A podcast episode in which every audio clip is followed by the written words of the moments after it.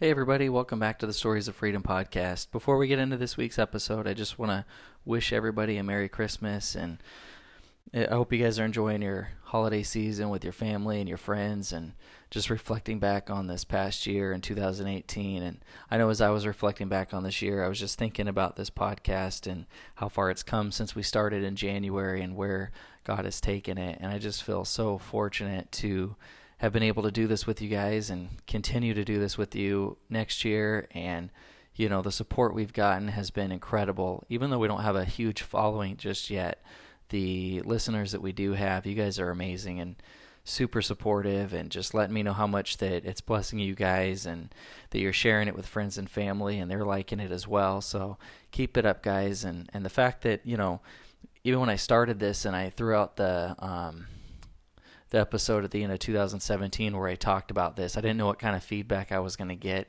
or if anybody would even want to share their story or be a part of it. And right away, Kayla reached out and said she wanted to be the co host and be a part of it and share her story. And people started coming up to me telling me they thought it was a great idea and they wanted to be a part of it and share their story. So, thank you guys so much for that. I feel so blessed. And We've worked out most of the technical issues, although not all of them. In fact, we had one in this episode that you guys are about ready to hear. Uh, we recorded with Kayla's uncle, Robin. He is a pastor in Utah, and we did it over the phone since he's out in Utah, and we made it all the way through without technical issues until the very end when he was done telling his story. And when he was done telling his story, and it was time for me and Kayla to jump in with our questions and comments, um, unfortunately, Kayla's microphone stopped working. She was still on the phone. We could see her connected, but her microphone stopped working. So that was unfortunate, um, especially because it was her uncle. So she would have, I'm sure she, they would have had some good conversation and whatnot. But it's all right. Me and him talked for a little bit, and his story is incredible. I know you guys are going to be blessed by it. Um, but yeah, like I said, I've just been so fortunate to, or feel so fortunate to be able to to go through this with you guys this past year, and I'm looking forward to next year as we got some good things coming up for you. So, um, and some good stories still lined up for you and and whatnot. So. Thank you guys for this past year and keep sharing. And if you want to share your story and you haven't done that yet, you can do that in 2019. Just reach out to us at storiesoffreedompodcast at gmail.com and we'll get you on um, as soon as we can next year. So all right, guys. Well, until next week, because um, we will have another episode next week. I promise you guys, and you guys are going to like that one. I know you are. Um, so look forward to that one. Um, but this week, I hope you guys enjoy this episode and get a lot out of it. And and and yeah. So all right, guys. Merry Christmas, and hope you guys have a blessed New Year as well.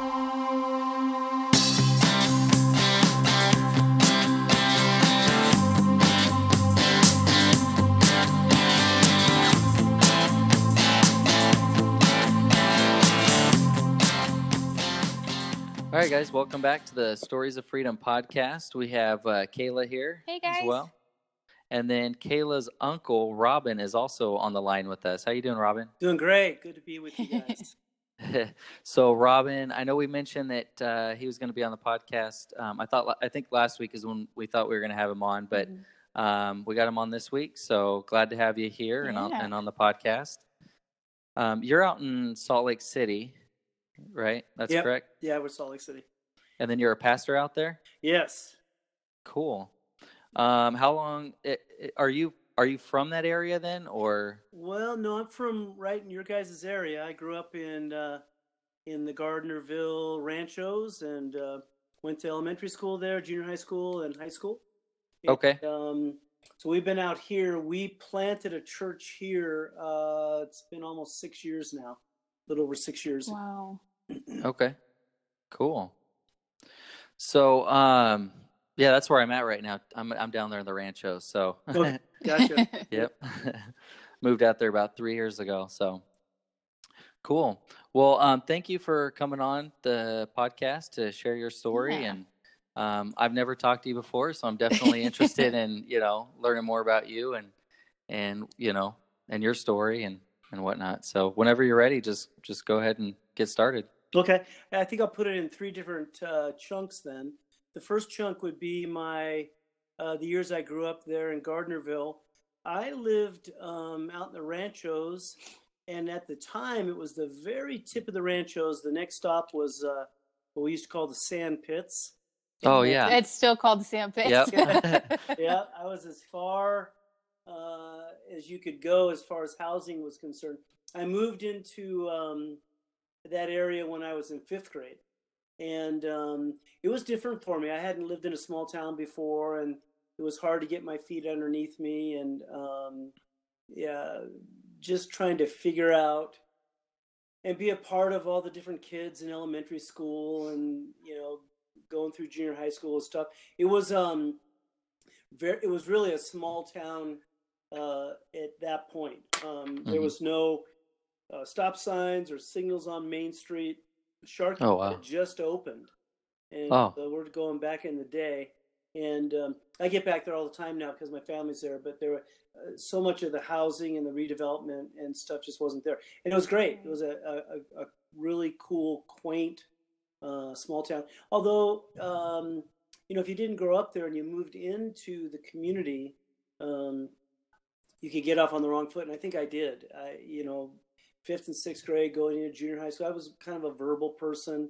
So when I got into those years of junior high school, um, it was just awkward as it is for a lot of junior hires and into high school. Um, the thing that's amazing to me uh, after all the years looking back, going to a reunion, I thought I was probably the only kid that had the kind of home life that I had.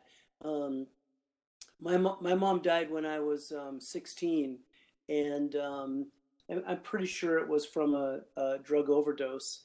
And there was a, a alcoholism and just a ton of drugs and alcohol and stuff in my family. Uh, but it didn't at that time. I mean, it just didn't even occur to me that could be happening for anybody else. It, uh, I didn't see it in my friends' houses, and nobody seemed like they were going through that at school. So I had these kind of two different worlds going on. When I would get home from school, um, had two sisters, two younger sisters. I would, I'd be, you know, jump in the middle of all that, and uh, it was just, it was, you know, it was, it was like you had two worlds almost. You had your, you know, your normal sort of everybody looked normal world in school, and then you got home and you're hiding that so nobody could see it. And Mm. years later at a reunion, uh, when I talked to people as adults, I found out, gosh, a lot of people were going through all kinds of different things as kids. Um, Yeah. But none of us knew it. You know, nobody ever talked about it and didn't show it. Um, it was at that point in end of junior high school that I met um, uh, Kayla's dad's family. So Rod Moore, his Mhm. brother Rory, sister Rhonda. Uh, Rory was, you know, they call him best friends. I mean, certainly my best friend. And um, I started to spend a lot of time with his family. And also, um, I was sort of living half in his house and half in my house. And uh, I had a lot of guilt because whenever I would stay over at uh, Rod's house, Rory's house, I knew my two sisters were alone at my house. And, um, you know, I knew my mom and the drug addiction and the alcoholism. So just, it was tough. When I turned 16, I'll never forget, I was living at, uh, at Roy's house and we were all working up at uh, Harrah's Club up at Lake Tahoe. And um, I got a call and, uh, from my stepdad, and he said my, my mom had died. And I remember at that point, probably knowing I should feel bad, but I, I just didn't. It was a, Mm. almost like a relief feeling because I knew that part of the struggle uh, would be over, you know. And uh, that was uh, sophomore year in high school. Um, I only knew one Christian growing up, and I knew I knew one Mormon, and then I knew a, I, that went to church. And then looking back, I knew one girl that went to a Christian church. Her name was Kathy Biber, and she used to live right down the street from us. Good friends with my younger sister, and I knew her and her family, you know, from growing up. And and uh, I, I I knew they went to church, and um, I had even gone one time to the little neighborhood church that they went to there in the Ranchos, and that was it. Um, and Kathy, uh, uh, sort of her uh, what she was known for in school, really super popular girl. One thing she was known for, she'd taken a stance on premarital sex. And in that day, that was not super, but to do it because of church or something to do with God, that was kind of rare. And that's what I knew about Kathy, and that's all I knew, really. I didn't know too much. I knew I liked her, and I, I knew there was something different about her, but, but that was it. Uh, and so um, I lived with uh, my friend Rory and his folks uh, through most of the rest of high school. Um, and then when high school came to an end, uh, we all just sort of scattered to the wind. I was 18 and um, I had decided to uh, um, do some, you know, try to find out if there was some other place I could go or live or something else I could do. Because by the time I was 18 years old, um, just all of the journey, you know, living in two houses and being a part of two families, and my mom had died. I hadn't processed that at all. Um, and probably the, the thing that was the most hurtful is that some of the promises I'd made to myself I couldn't keep. Because I, after seeing all the drug and the alcohol in my home, I'd always said, I'm never going to do that. I got swept up into it and was willing to be swept up into it at the end of high school. And uh, by the time I was out of high school, I had a pretty serious drug habit. And mm-hmm. um, I just thought, man, I got to try to get away from all this. And um, so what I did is I bounced and I, I caught uh, I caught a ride with some people that were heading up to Alaska, and I thought, man, I'm you know, ever the extremist. I mean, okay, I'm going to get away. I'm like really going to get away. so I, I went there not knowing anybody. And I wow. drove. Uh, these guys were driving up there, and I just caught a ride. And and um, the amazing part was, is one of the guys that was a part of this crew that went up there had been a Christian and had fallen away from the Lord. And I caught him at the time that he was fallen away. Mm. And I remember even at that time, um, you know, when you like, so I had had most of my friends were, uh, you know, regular Joes, athletes, just kind of your normal class of people that ran around Gardnerville, Minden.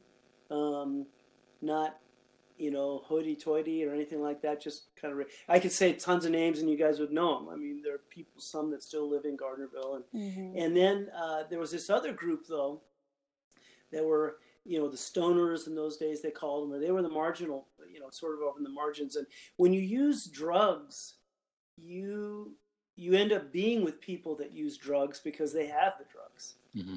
So I, that's what I mean by like two worlds. Like I had my Rory world, you know, Block D president, you know, you know, I mean, just like you know, I had that world, and and I was always a part of that. I mean, that I liked athletics and I played sports and stuff too.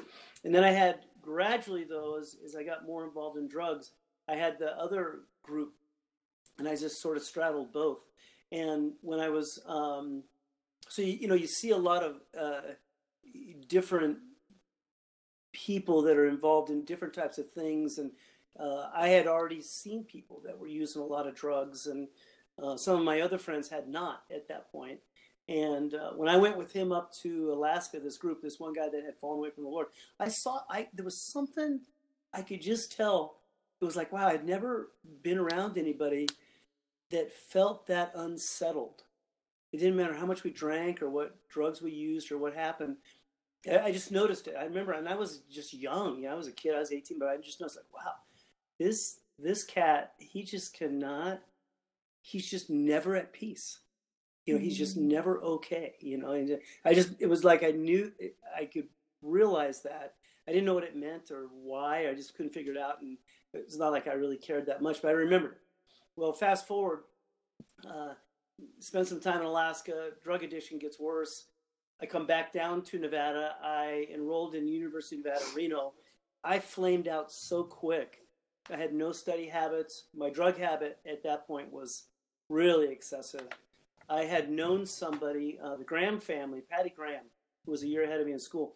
She pulled some strings with the uh, one of the uh, advisors there, and I got into the school. But I couldn't cut it. I flushed out so quickly. At that point, I really was a mess. Um, I was living with uh, Steve Chappelle, who um, is the GM there at the new casino down right as you're coming into Minden. What's that called? Carson Valley Inn? Oh yeah, Uh, Carson yeah. Valley, Yep. Yeah, Carson Valley Inn. Yeah, yeah. Steve's down there. So, anyways, me and Steve were living together, going to school. He did great. He went on and did great, and I flamed out so fast. you know? and uh, I decided at that point I'd go back to Alaska, and I thought I'm going to go back up there and live up there, and you know that's what I'm going to do. So this guy, his name was Chuck Layton. When he went to Alaska and we went separate ways, he gave his life back to the Lord up there wow. and started walking with God again, became Christian. When he found out that I was going back to Alaska, he found he made some phone calls. Somehow he, he knew he, he got home. He said, "Well, you're going back to Alaska?" And I said, "Yeah." He goes, "Well, you have to." He was living in Seattle. He goes, "You're gonna have to stop in Seattle to to come through. Why don't you stay a couple of days?" Well, um, some friends of mine had told me that he'd become a Christian. I was like, "Huh, that guy. He was. I remember that guy. He never could settle down." And he said, I'm going to come to the airport and get you. And I told him, I said, no, I don't want you to come to the airport because people had told me he was kind of pushy about pushing his Christianity onto people. And um, so I said, uh, no, don't, don't do that. I said, I, I've already heard you're really pushy with your religion. I don't want any part of it. But here's the honest truth. In my heart, I was like, I have a lot of questions.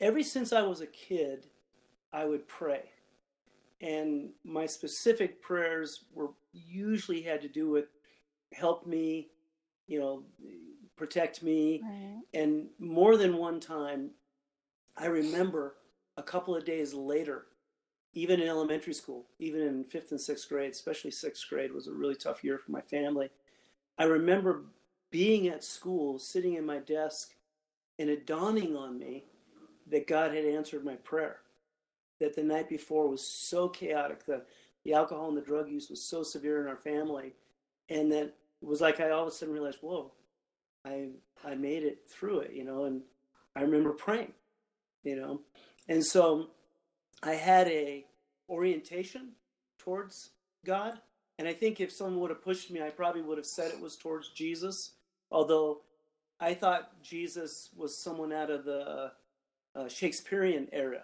Oh. because we didn't have any i didn't know any christians i and i hadn't been to church and i saw a bible one time and it was it was the king james. So i didn't Uh, yeah i didn't know anything about jesus or where he came from or anything but i i saw the bible i opened it up i thought oh he's he's one of the he's english he came from All the these and the thys and thou. And... yeah yeah seriously. so i mean that's when i i mean so i always tell people i say hey you don't have to be that clear because i was praying to jesus thinking he was a shakespearean actor guy or something you know and i had no idea you know i'd seen the Wow. pictures of course the blue-eyed jesus and stuff but i had no concept so anyways uh, in my heart i'm like gosh please you know i i want god to help me i, I wish i could somehow but i mean i've got a major drug problem at this time. Made a lot of people mad at that point. Um, Rory and his family was still hanging in there with me, but uh, Dave Sheets, who was the vice principal at Douglas High School, he was still hanging in there with me. But there was, I had just, you know, drugs will take you so much further than you can ever imagine you would ever go and uh, it certainly did in my life. And so, um, Chuck shows up at the airport on the day that I get there, and he finds me.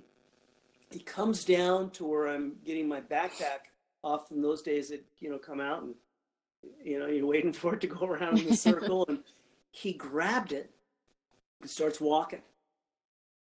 And I said, "Where you? Wait, what? What are you doing? Bring that back here." you know, and he looked at me, he goes, You're coming with me. And literally grabbed my stuff and just started walking to his car.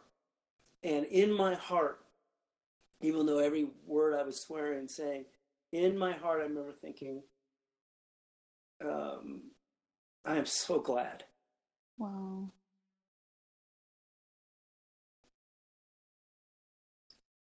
You know, it,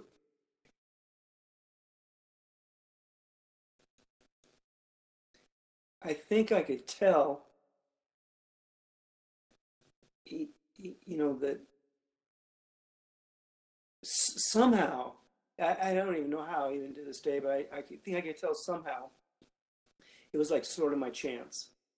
And so I remember following him out to his car and bawling him out, and you don't have any right to take my stuff. And he was just laughing, you know, because I was skinny, uh, a mess, long hair. I just I didn't own anything. Everything I had was in that backpack, and I was just like, you don't tell me what to do, and I can take care of myself. And, and he, I remember him just shaking his head and looking at me, going, "Get in the car," you know, just just almost like, you know, don't even try it. You're you're such a freaking. I was I was way worse than when I'd seen him a year before, and um, the next day he told me he goes, "Hey, we're gonna go out and do something today." He goes, "I have to stop by the church and go to a small little group. We're having a meeting.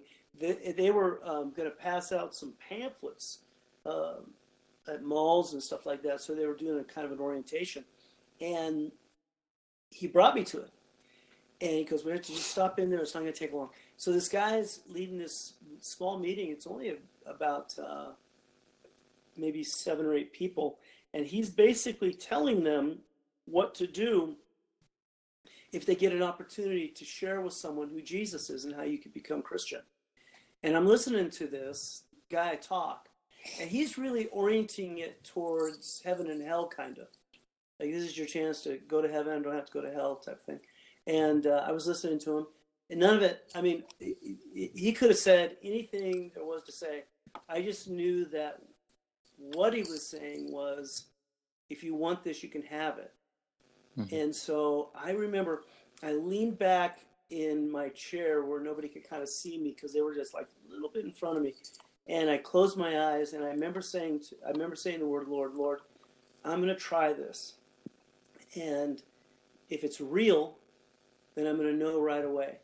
I'm to, I'm to try it for two weeks. And if it's not real, then I'm to have to do I don't know what, but obviously this isn't it. Because I, I think my whole life I had thought if I could ever get going with God, that that was the way to go. I just didn't ever do it, and I didn't, you know, I just so it was always like that one door out there. If I ever got to, I had always believed if I ever get to the door and go through it, that's the door.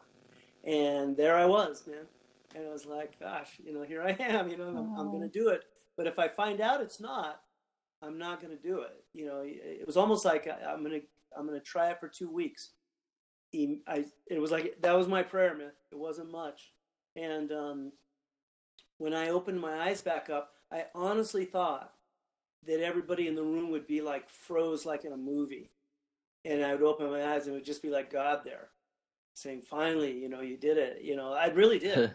I mean, I thought for sure, like when I opened my eyes, everybody would be like in mid sentence, you know, and nothing. I mean, everybody just kept talking, nothing happened, except for I remember thinking to myself, "What? I feel something," and it was it was uh, it was all the fear was just gone. Wow. yeah. You know, it was yeah, it was amazing. It was you know, you couldn't deny it. You're just like, well, and so he we're driving back in the van and I was trying to figure out what had happened to me. So I was asking him a couple questions. I was trying to make it sound like these people they were so well if you guys do go witness to somebody and let's say somebody does it, do you think like what if they felt like would they look different? That's this guy you know. And he looks over at me and goes, What did you do? And I said, What do you mean? He goes, What what did you did you receive the Lord? And I was like, No. You did. I could see it. I could see it in your face. And I was like, Well, I I, maybe, you know. like- anyway, so that's the first part. That's when I became Christian. And I'm in Seattle. I don't know anybody. I'm with a backpack. And um, a dear friend, and my friend all my life, his name was Larry Abbott. He came to me and he said, Hey, we'd love for you to stay uh, in the house that we have here. We're renting. You're welcome. Uh, I called my a guy that I was supposed to go to work with in Alaska. He goes, What's up? You're supposed to be here yesterday. I said, I know, I know. I, there's a lot of stuff's going on here, man. And I said, I'll be there tomorrow. I'll catch the plane tomorrow. So uh, hung up the phone. Tomorrow came, and I just didn't leave. Wow. Um, I had a backpack full of uh, paraphernalia and uh, uh, weed, and uh, I I told the guys, but my friend says we can't like be a pot smoking Christian, you know. So I said, well, that's gonna be a problem because I can't go three hours without it. And he goes, he goes, well, so this is honest. They took all the stuff, they put it, they had a fireplace there. They got it all together and they put it in the fireplace, and they um, they laid hands on me actually, and they prayed for me, and they torched it all. Wow. And I'm telling you, I had been addicted for a long time. This was just very fortunate. I've seen many people not get this, but I was instantly healed. wow. I never, ever, ever, ever, ever, ever had an addiction again uh, to any of those drugs. It was just gone right then. And I started with those guys, you know, and and uh, that they became my uh, mentors. Um, they bought me my first Bible um, when church was open. I was there. Um, I went through what every new Christian does. You know, I couldn't figure anything out. I couldn't figure out why people were raising their hands. Remember, I remember seeing people in church raise their hands, and I was like, "Well, that's one thing I'm never doing." I mean, I, I'm all I'm down for all of this, but that and that's never happened.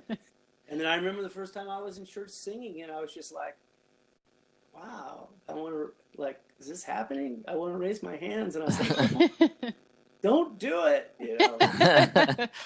Then I like like you know the one thing that's been a constant in my walk is when I get to that that line, I've just I've just always decided it's always been better for me to jump every time. I've been on many many many many many many of those now, but it's always been better like that very first time. You know when he took my backpack, the very first time when I leaned back in my chair, um, first time they prayed for me. Um, took all my drugs. It was like there was like this moment of, of, of indecision, like, you know, do I stay or do I go? And it was just it became kind of a pattern for me to just jump, to just do it. And every time, you know, like whatever it's been, you know, it's it's always on the other side. I've always been so glad that I did. And um, and I stayed there for a long, long time. That church was about a 100 and a 100 people. And when it got up, at you know, at that point, this was the early '80s. Uh, we started to open our doors to people like me that could feel comfortable, and it just blew up. It was a thousand or fifteen hundred in a couple, two, three Wow. years, and then they came to me, uh, the leadership of the church, and said, "Hey, we need we need someone to watch, uh, come in and be a part of our leadership team, and and um, handle our children's ministry and this and that, and would you be willing to do it?" Same thing you know, it was like a it was like a jump or don't jump, and I did, and uh, I was just young, you know, and um, I ended up in that uh, setting. That church just kept growing and growing, and and uh, from that standpoint, you know, I never really worked until I came to Salt Lake City, where the uh, was was necessary here to work two jobs when you launch a church. But I always, after that, made my living, raised my family. I've always been a, a paid minister. You know, it's crazy. And Yeah. um, I just kept, you know, one thing led to another. I went to school, and and uh, my walk ended up being uh, from the time I was about 25. I'm 58 now. It ended up being uh, being a pastor. You know, a lot of my Christian growth was also in the context of of being in ministry you know what comes with that. And you know i was super super fortunate you know that i was in a setting where they could where they could pay you. And, and that's what it was man. I just kept going. And then the last chunk so that's middle chunk third chunk was um, uh, doing great. Uh, and, you know our church is great. Everything's going great. I just thought you know god wants me to do something differently. I'd always been a number two guy. So my role throughout my ministry has always been some places call it associates or assistants or whatever you want to call it, but I was always the, the second guy.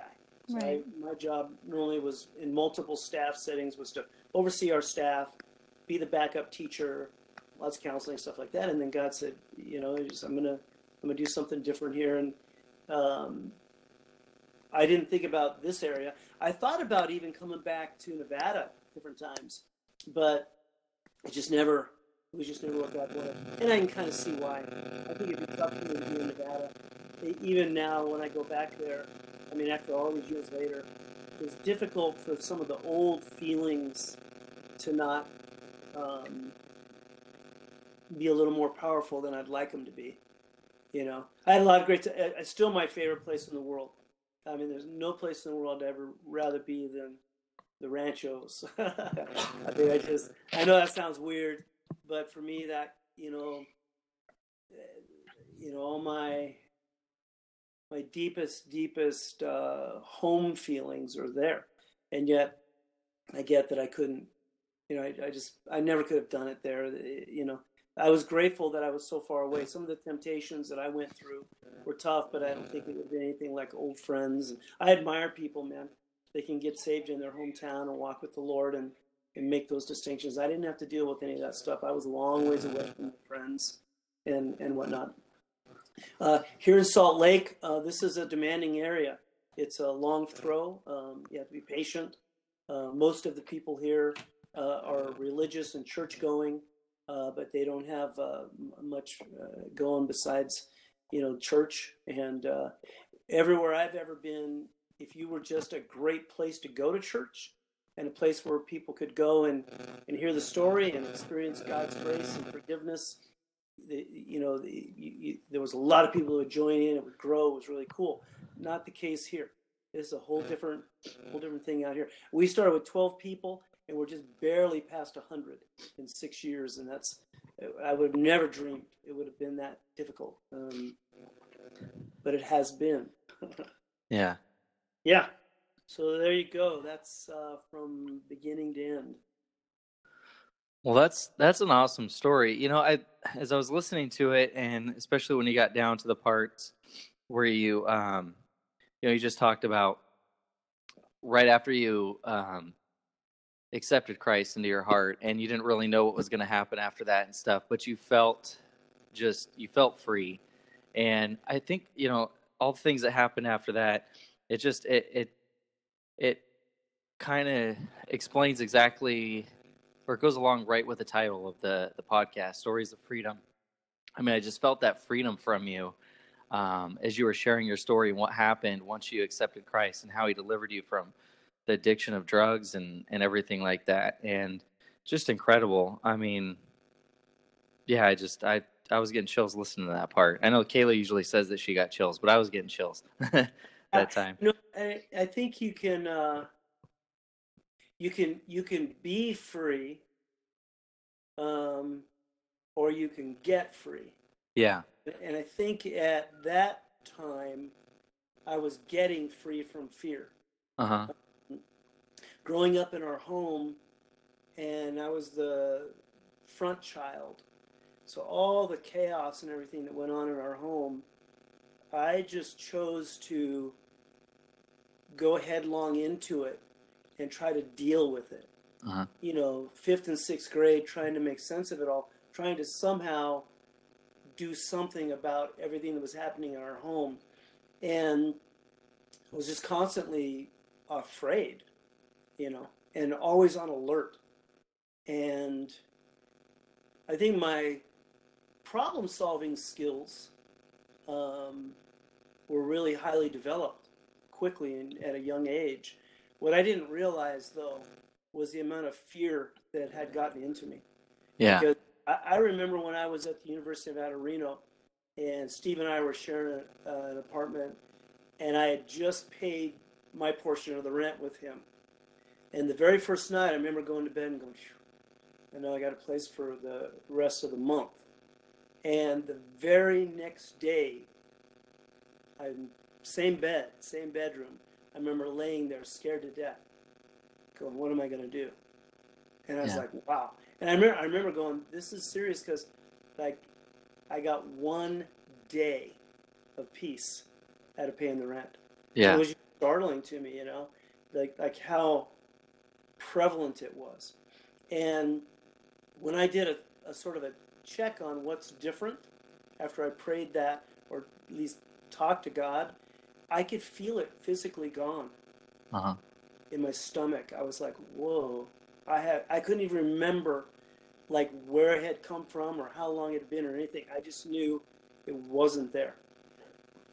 And that was that that's definitely freedom. I mean, I was I was free from it. Yeah. And, you know, I really haven't had um, too many bouts with it since then. Yeah. Some, but not not not too many. Yeah. I, I mean, I, I definitely, I can relate to that. I mean, my story uh, deals a lot with finances and trying to provide for my family and just letting that fear control me and the different things that I did um, and, and how I let it control my life. And it was, it was all based out of fear. And when I finally, um, I mean, I was already a Christian, but I didn't realize, like you said, how much fear had gotten a hold of me. So once I finally uh, had an experience, um, and it's it's part of the story that I that I shared uh, one of the the earlier podcasts. But it was like once I had this experience and I realized, you know, God kind of got my attention and was, and I realized I wasn't trusting Him and focusing on Him. As soon as I did, um, just that sense of freedom, because before then. You know, you, like you said, you'd pay a bill. Like you, would um, I'd sit there and I'd work and I'd work and I'd work and ignore my family just so that I could pay the bills for them. You know, and then as soon as I got the bills paid for that month, I'd breathe and then I'd go, oh wait, I've got next month I've got to pay for, and that's those bills start in about a week, you know, and mm-hmm. and that anxiety yeah. and that fear would start up again, and I'd go back to just just this cycle. And as soon as I asked God to, um, you know, take that from me, and I and I trusted Him, and I felt that freedom. Um, he asked me to do something that was crazy and take a job that wasn't paying the bills or just only quit the other stuff I was doing and only keep this one job that wasn't paying the bills. And it was immediately, I mean, like I, I went home and I told my wife that we were going to do this. And I said that I'm just going to stop doing this and this, and I'm just going to focus on this one job that really isn't supporting us. Um, and I don't know what's going to happen, but I know God's going to take care of us. And I just knew that. And sure enough, the week later, all of a sudden, promotions out of nowhere were coming up at my work. And it was just, it's unbelievable how God will, you know, you put your faith in Him and He just, He's going to take care of you and He's going to help you, you know, get through those things, you know. Mm-hmm. Mm-hmm. So, yeah, when I always think back of uh, Gardnerville and Minden now, when I go back there, it's amazing how many church buildings there are now. Mm-hmm. Like as you take that turn around Lampe Park, and when I grew up there, I mean, there just wasn't. I mean, again, I'm not playing when I said I only knew one Christian girl, and you wouldn't have. Kathy was not the type of Christian girl then that you would have, like she like a youth group girl or something like that. I mean, her family was Christian, and she she said she was Christian, but we didn't even have a context. I mean, uh, Kayla's brother, you know, I mean, not brother, uh, my brother, her dad. Uh-huh. We didn't even have a you know, if someone were to say Christian to us, I don't even think it would have. It'd have been almost like saying they were an American. I mean, we wouldn't even we wouldn't even know how to define it. You know. Yeah. Now there just seems like there's opportunities there in that valley. Yeah. And it's amazing to me. It's like I'm like, wow, how'd that happen? Because there was, I mean, honestly, for a long, long time. I don't know. You know, I'm sure there were people praying and trying, but um, it just wasn't there. I yeah. Mean, you grew up there, man. Your chances of knowing somebody. Well, Kayla, how about for you? Like when you went through high school, did you know any Christians? Kayla? Oh, she might be gone. Uh, yeah, maybe we can't hear. I see her on the. Okay. I see her on the connection, but. Okay. We may have lost her audio. Okay. But I don't know. But anyways, it's kind of cool what you guys are doing because it's it's neat. You know, when I think back about my hometown and everything, it's kind of so it's it's it's encouraging me to know that like there's a presence there now. Yeah. Where people got a shot. You know what's cool too about um, all those churches there in in the Gardnerville Minden area, and even going up to Carson City, they're all really connected, really well connected. I mean, at our church, I know the pastor holds um, prayer meetings with uh, all the pastors or most of them in the area. Um, I think it's once a week. I think it's every Thursday and wow. and they come to the church or maybe it's once a month but it's it's it's often it's a lot and they're all really connected. It's it's a, it's a good community i think gardnerville minden. There's a lot of uh, a lot of people that just you know there's a lot of good things happening with it that um, the church community there. Yeah, that's cool man. Cool. Well i appreciate being on man. Thank you so much. And i don't know if you get a chance to say hey to her but uh, she's a, a awesome light in our family. Yeah. Uh, faith and what she's doing. So very cool. She is. Um, yeah, it's just it's a shame. I see her on here, so I know she's still connected. She could Cool. probably hear us, but we can't hear her for some Mhm. reason. All right. So, but um, yeah, thank you for for coming on. I I really appreciate it.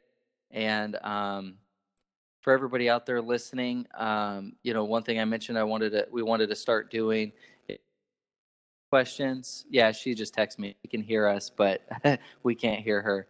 Oh, okay. Um, yeah, if you guys have any questions about anything that was said today, either either for us or if something you know in his story and and Robin's story is speaking to you, um, you can email us at stories of freedom podcast at gmail.com. Um, and I'm sure Robin, if somebody has a question for you, um, you know, I'm sure you, uh, you mind if they reach, you know, if, if we No, pass that question on. Okay. Yeah, Kayla knows where I'm at. She can forward everything to me. Cool. So yeah, um, just let us know if, if you need some help with anything or prayer with anything, and um, you know we'd like to help you there. So, but um, until uh, until next time, then I guess. Um, Right on, dude. all right. All right. See ya. All right. Have a good one.